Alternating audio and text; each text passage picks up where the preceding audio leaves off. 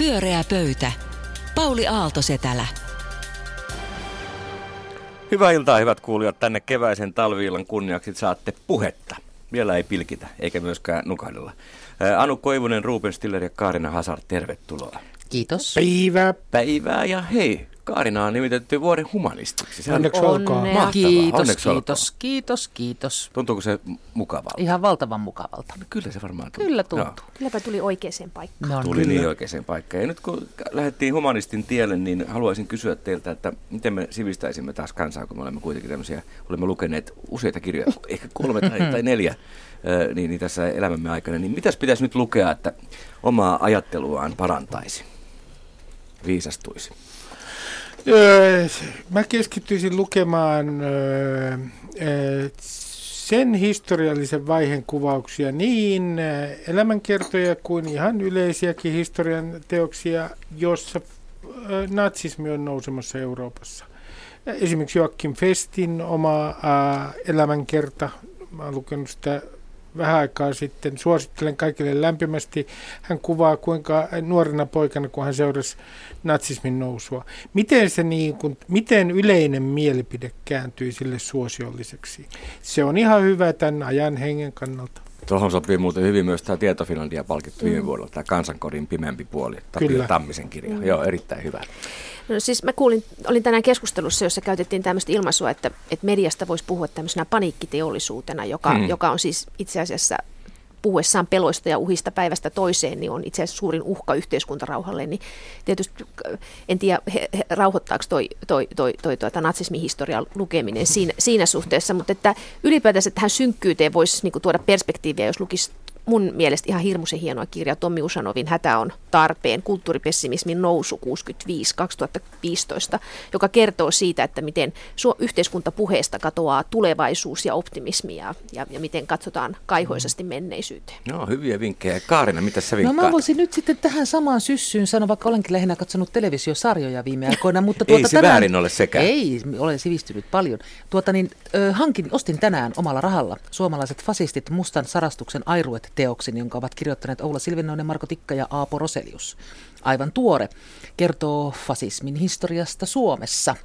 Erittäin mielenkiintoinen teos sijoittuu erittäin mielenkiintoisen aikaa. Olen jo lukenut ensimmäisen luvun. Suosittelen tätä. Kato, aika moni meistä eh, saman teeman ympärillä pyöri kirjat. Kyllä. Kiinnostavaa. Joka aina kannattaa Ajan lukea kirjoja. Kirjat mm. on noussut taas niin, tota, jonkinlaiseksi liiketoiminnaksikin. Tämä meidän paniikkiteollisuus nostaa niitä. Hyvä. Mm. Mistä Kaarina puhumme ensimmäisenä? No, me puhumme aina niin aina niin ihanasta seikasta, eli Timo Soinista. Tuota, hmm. Tällä kertaa minua askarruttaa, niin tarkoitan, että hän on lahja, joka vain an, aina jatkaa antamistaan. Hänestä riittää pohtimista ja puhumista. Tällä, tällä, nyt tähän keskusteluun ö, on innoittanut hänen, ö, oliko se eilinen bloginsa, jossa hän kirjoitti sillä tavalla, että että puolustusministeri Jussi Niinistöstä, että tunnen Jussin pitkältä ajalta, hän ei ole fasisti. Tämä oli kiinnostava sen tähden, että juuri tämä Oula Silvennoinen joka tätä uutta teostaan, jonka juuri mainitsin, sitä markkinoidessaan oli arvostellut Jussi Niinistön toistakymmentä vuotta vanhaa teosta Lapuan liikkeestä, arvostellut siis sitä teosta.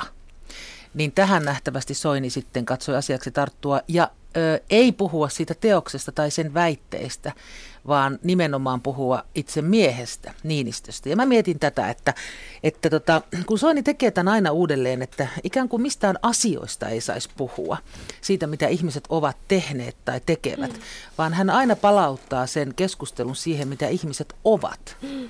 Ja minun käsittääkseni tämä tekemisistä puhuminen on mielletään miehiseksi tavaksi kommunikoida ja sitten naisista kun puhutaan, niin usein puhutaan heidän olemuksistaan. Ja mä miettimään sitä, että tämä on aika feminiinen tapa pysäyttää keskustelu, tämä, että se torpaantuu aina siihen ihmisen olemukseen.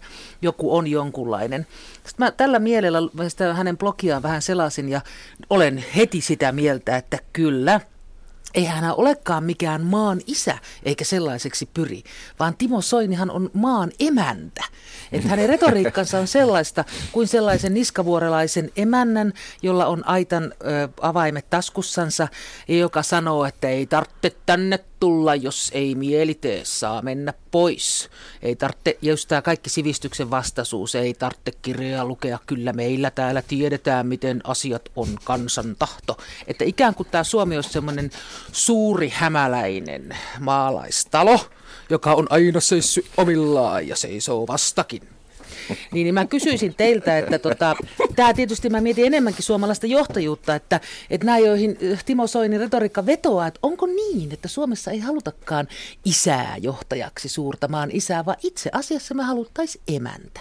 Semmoinen juureva, tukeva suomalainen emäntä jonka johdolla kaikki kävisi mielenkiintoinen johtajuus. Tämä oli nyt tämä kysymys teille. Joo, mahtavaa. Anu Koivun, eikö sä kirjoittanut on... tästä, niin kuin, onko sä väitellyt tästä? Joo, kyllä.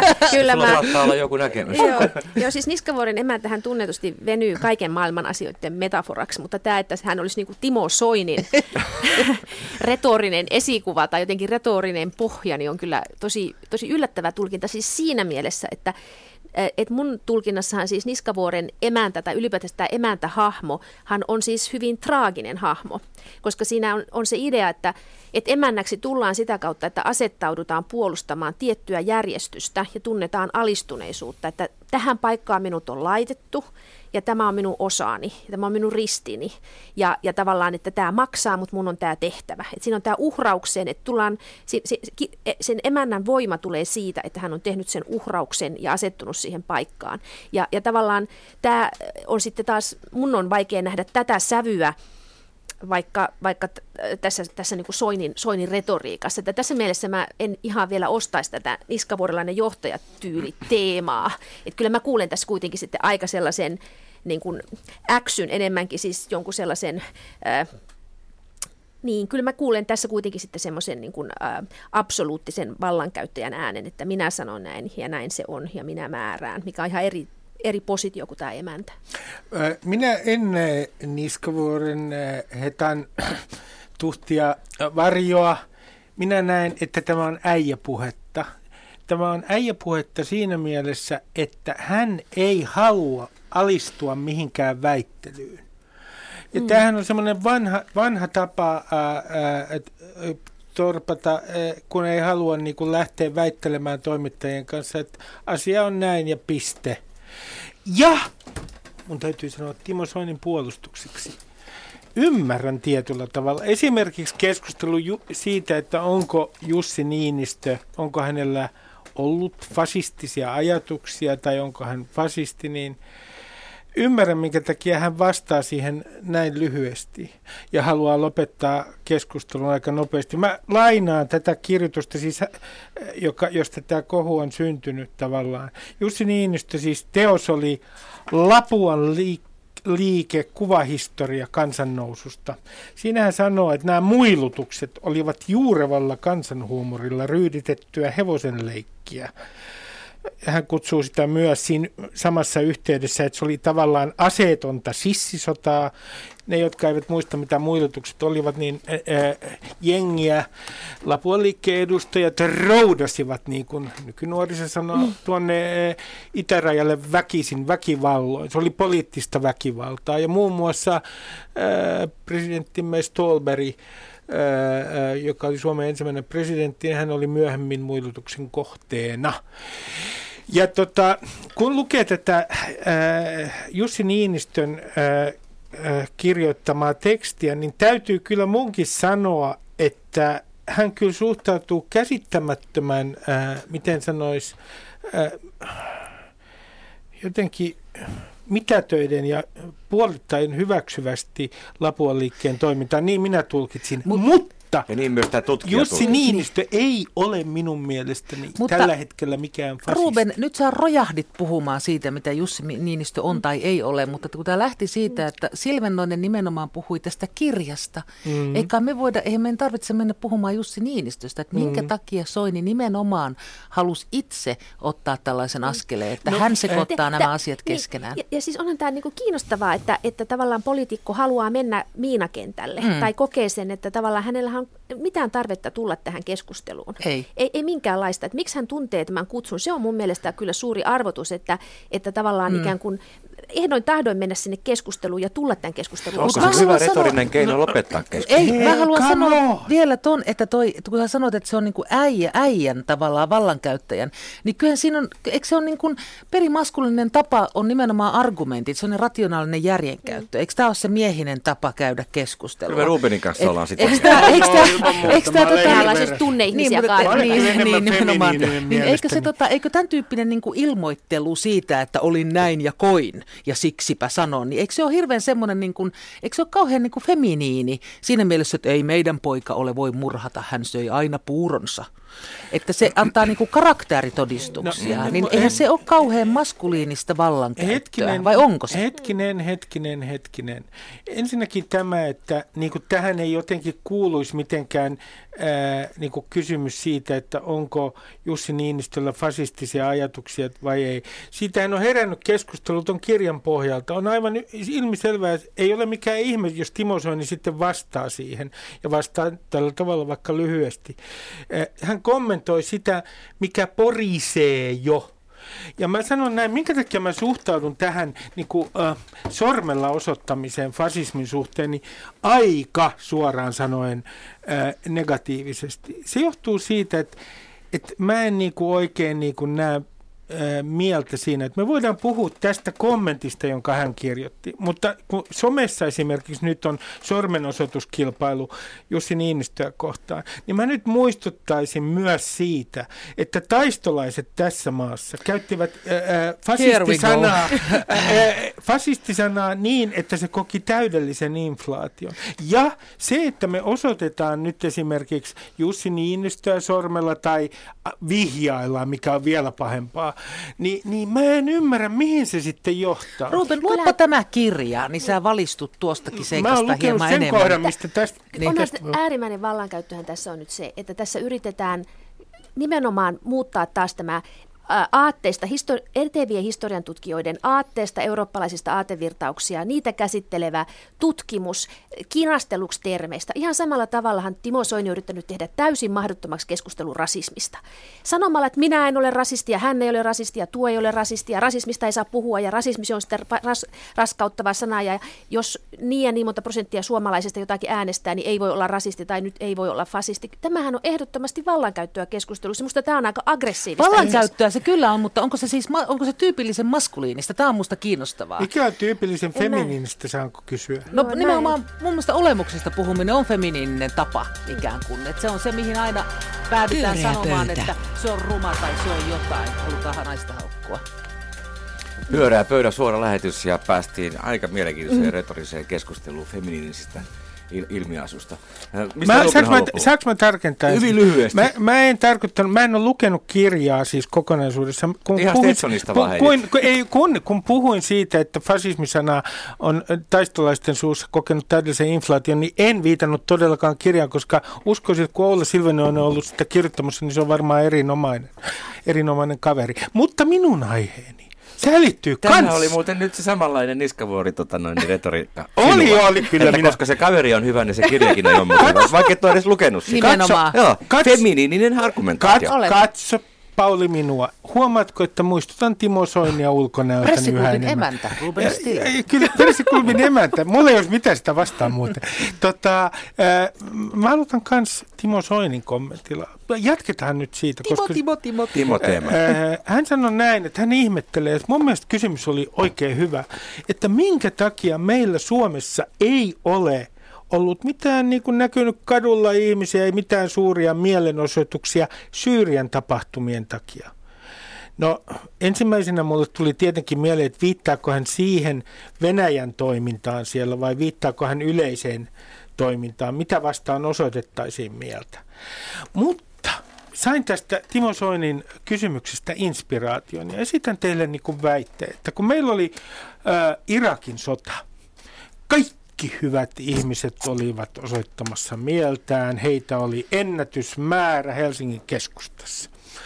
Ja kaikki olivat siellä paikalla, joita eivät olleet kauheasti kiinnostaneet Saddam Husseinin kansanmurhat eikä se, että hän oli tapattanut ihmisiä muun muassa sotimalla Irania vastaan puoli ja toisin tap- tapatettiin ihmisiä.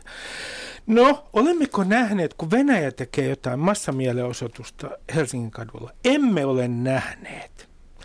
Ja epäilenkin, että Venäjä Suomessa ensinnäkin kuuluu suomalaisten mielestä loppujen lopuksi jonkin toiseen sivilisaatioon ja arvoyhteisöön kuin me. Ensinnäkin me ei odoteta siltä samaa kuin Yhdysvalloilta. Ja toiseksi epäilen, että suomalaiset ovat hieman suomettuneita. Niitä pelottaa mennä osoittamaan mieltä Venäjää vastaan massoittain kadulle. No niin, mitäs mieltä olette? No, tämän aiheen innottamana kaivoin Facebook-arkistosta äh, päivitystä toinen kolmatta 2014, jolloin itse olin Venäjän lähetystön ulkopuolella odottamassa, osoittamassa mieltä. Hienoa. Ää, Sä kuulit te, te, te, Tehtaan kadulla siis ää, liittyen tähän Krimin valtaukseen ja, ja Ukrainan sotaan. Silloin oli näitä juuri näitä näytösluonteisia kansanäänestyksiä ja, ja, ja vallankaappausta siellä. Ja, ja olihan siellä kaiken näköistä Mutta ei siellä väkeä, valtavan suurta joukkoa ei, ollut. Ei ollut, mutta, mutta tässä mun mielestä tässä on niin kuin se kysymys ja siis nythän myös on muistettava, että kyllähän Suomessa on Syyriaan, ei sotaa Syyriaan, epitietti Syyriasta, armahtakaa Syyriä-tyyppisiä mielenosoituksia, siis rauhanliike on järjestänyt, Joo. mutta ne ei vaan, niin kuin, äh, tämä oli vuonna 2013, oli, oli iso tai semmoinen rau, rauhanliikkeiden aktio. Näin vaan tällä hetkellä semmoisia kysymyksiä, jotka, jotka, jotka mobilisoi, että että et maailmanpolitiikka on niin monimutkaista ja se korostuu tämän hetken julkisuudessa se maailmanpolitiikan moni, moninaisuus. Että oikein tiedetä, minkä lähetystö eteen mentäisiin osoittamaan mieltä koskien Syyrian sotaa. Et mä luulen, että se on kaikkein selkein, selkein tekijä, että siinähän oli kysymys siinä Irakin silloin 2003 niissä, niissä isoissa mielenosoituksissa niin oli kyse ikään kuin siitä, että antaako kansainvälinen yhteisö luvan. Eli se oli, mm. me oltiin tavallaan kaikki osallisia se on ihan mm. toinen tilanne kuin siinä ikään kuin, että antaako YK luvan. Si- siinä oli myös selvä viholliskuva. Siinä oli George W. Bush, joka oli viholliskuvana, ja hänen politiikkansa. Sehän oli tämä, tämä pahis silloin.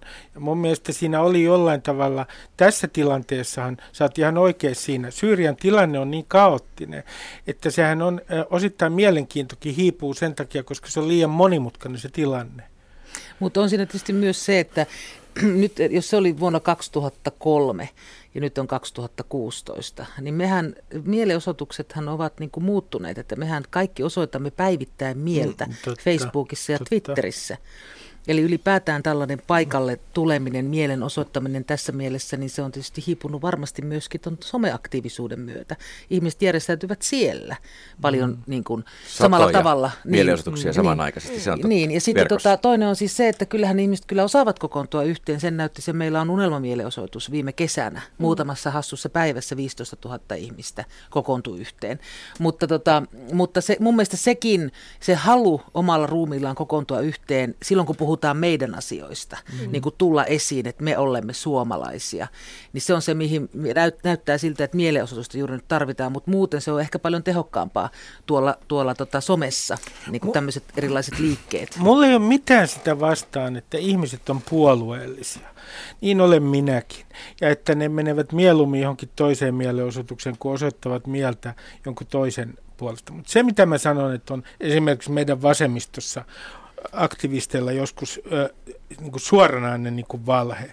Että kun väi, jos väitetään niin, että oma, oma moraali on niin kuin universaali ja sitten niin kuin poimitaan tietyt kirsikat solidaarisuuskakusta ja toisia ei. Toisin sanoen tietyt kohteet, jotka on muodissa ja toisia ei. Niin silloin mua kyllä niin kuin pikkasen ottaa aivoon. Että et niin kuin väitetään, että moraali on universaali, mutta sitten on ihan selvät viholliskuvat, jotka on tiettyyn aikaan niin kuin muodissa. Ja Yhdysvallathan on ollut yksi perinteinen. Mut mä en niin tavallaan itse asiassa ihan tarkkaan ymmärrä, että mistä esimerkistä sä nyt puhut. Joo, mä olisin sama kysymys. Mä haluaisin, että, niin kuin, että voi olla, niin. että joku jo, jo, jostakin sukupolvessa tai ikäpolvessa äh, mutta mut mä en oikeastaan niin tavallaan ymmärrä tämän hetken maailmanpoliittisessa tilanteessa, että, että kun meillähän on nuorisoa, joka on tosi aktiivista, meillä on erilaisia pienempiä liikkeitä, mutta se on vaan paljon niin kuin murentuneempaa se kenttä. Ja sitten mä tavallaan kommentoisin tuota, että eihän someaika ole merkinnyt sitä, että mielenosoituksia vähemmän. Mä ikinä ollut niin paljon mielenosoituksissa kuin nykyään, Joo. koska niistä kaikista tulee tieto, että mihin voi mennä. Mm. Sitten pitää vaan valita, että minne sen oman kroppansa raahaa. Koska tuossa Venäjä-kysymyksessä kuitenkin kysymys siitä, että 60-luvulla, 70-luvulla niin meidän rauhanliikkeitä kuitenkin rahoitti ja mm. tuki Neuvostoliitto. Kyllä. Tätä, tätähän ilmiöä ei enää ole. Mutta en mä en ymmärrä siis, että sä puhut 30-40 vuotta, vuotta sitten tapahtuneista asioista, että millä tavalla ne liittyy, niin kuin, että miten no, voisi tavallaan mä... Nyky, nykynuorisoa tai nykypolvea, siis 90-luvulla syntyneitä ihmisiä, että miten he ottaisivat niin tähän osaan? Mä luulen, vai... että, mä luulen, että, nämä, nämä, että, että, että varmaan on tapahtunut muutoksia, mutta mä otan yhden toisen esimerkin siitä, että meitä ohjaa usein semmoiset vähän tiedostamattomatkin ajatukset tai puolitietoiset ajatukset. Mä otan yhden esimerkin. Mulla ei ole mitään sitä, mähän on jonkin sortin vasemmistosienisti. Mun äh, mielestä ei ole mitään, mulla ei ole mitään sitä vastaan. Kritisoikaa Israelia siitä vaan. Mutta sitten mä toivoisin, että ne kriteerit on esimerkiksi arabivaltioiden kohdalla, mitä tulee ihmisoikeuksiin, samat mm. ne kriteerit. No, Mä ymmärrän senkin, että Israel kuuluu niin kuin tavallaan monien mielestä eurooppalaiseen niin kuin tavallaan sivilisaatioon. Me, sitä, se on tavallaan on yhteistä historiaakin takana ja näin. Mutta mun mielestä se on mielenkiintoista, että on, on paikkoja, joissa ei odoteta vallanpitäjältä mitään. Mm. Yksi hyvä esimerkki oli se, että jos, joka on mun mielestä aika ajankohtainenkin asia, nimenomaan Syyrian kohdalla. Ajattelen näitä arabidiktaattoreita. Suomalaiset teki kauppaa Saddam Husseinin kanssa, rakennusyhtiöt muun muassa, ja viittyi oikein hyvin, kukaan ne täällä pahemmin niin kuin kritisoinut. Ja, ja, ja tota, poliitikot silloin, kun oli Jolon panttivangit, kävi juttelemassa Gaddafin kanssa ja hyvin meni. Eli, eli on sellaisia paikkoja, joissa niin kuin ajatellaan, että no meidän sivilisaation ulkopuolella, siellä ei päde samat lait oikeastaan. Mm. Ei ole mitään älyä edes niin kuin vaatia samaa. Mm. Mutta mut, kenen sä odotat näihin reagoivan? Eikö sun pitäisi sit itse olla niin kuin, tavallaan mobilisoimassa niitä joukkoja? että kelle sä niin kuin, puhut tässä nyt? Et, en ainakaan vies, itselleni. Niin, vi, viimeisenä nyt itselleni. Voi olla, että me ollaan seurattu samoja somekeskusteluja. Pyöreä pöytä. Pyöreän pöydän erittäin rauhanomainen mielenosoitus jatkuu. ja Annu, mistä haluat, että puhumme lopuksi? Hyvästä uutisesta, kuulkaa. Siis vihdoinkin hyvä uutinen, hyvä uutinen oi, kotimaan oi, oi, politiikasta. Eduskuntaan perustettiin eilen puoluerajat ylittävä feministiryhmä.